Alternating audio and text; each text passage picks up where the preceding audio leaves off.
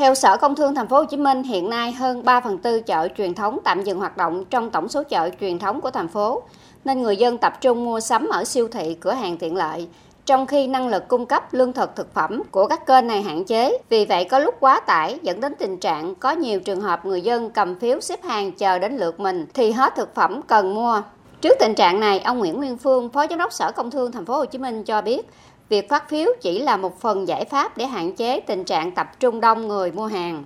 Vấn đề cốt lõi hiện nay là thành phố phải phát triển thêm số điểm bán hàng thực phẩm, đủ phân phối đều cho người dân ở các khu dân cư, nếu không sẽ mất cân đối giữa nhu cầu và nguồn cung. Chính vì vậy, Sở Công Thương thành phố đang tích cực đề xuất các quận, huyện và thành phố Thủ Đức nhanh chóng mở lại các điểm bán hàng an toàn tại các chợ truyền thống hoặc tìm mặt bằng gần chợ để mở điểm bán cung ứng lương thực thực phẩm cho người dân, đồng thời tổ chức những chuyến xe ưu tiên để tiếp hàng nhanh chóng cho những cửa hàng này khi nhận hàng từ các kho trung chuyển của hệ thống phân phối về bổ sung nguồn hàng. Ông Nguyễn Nguyên Phương cho biết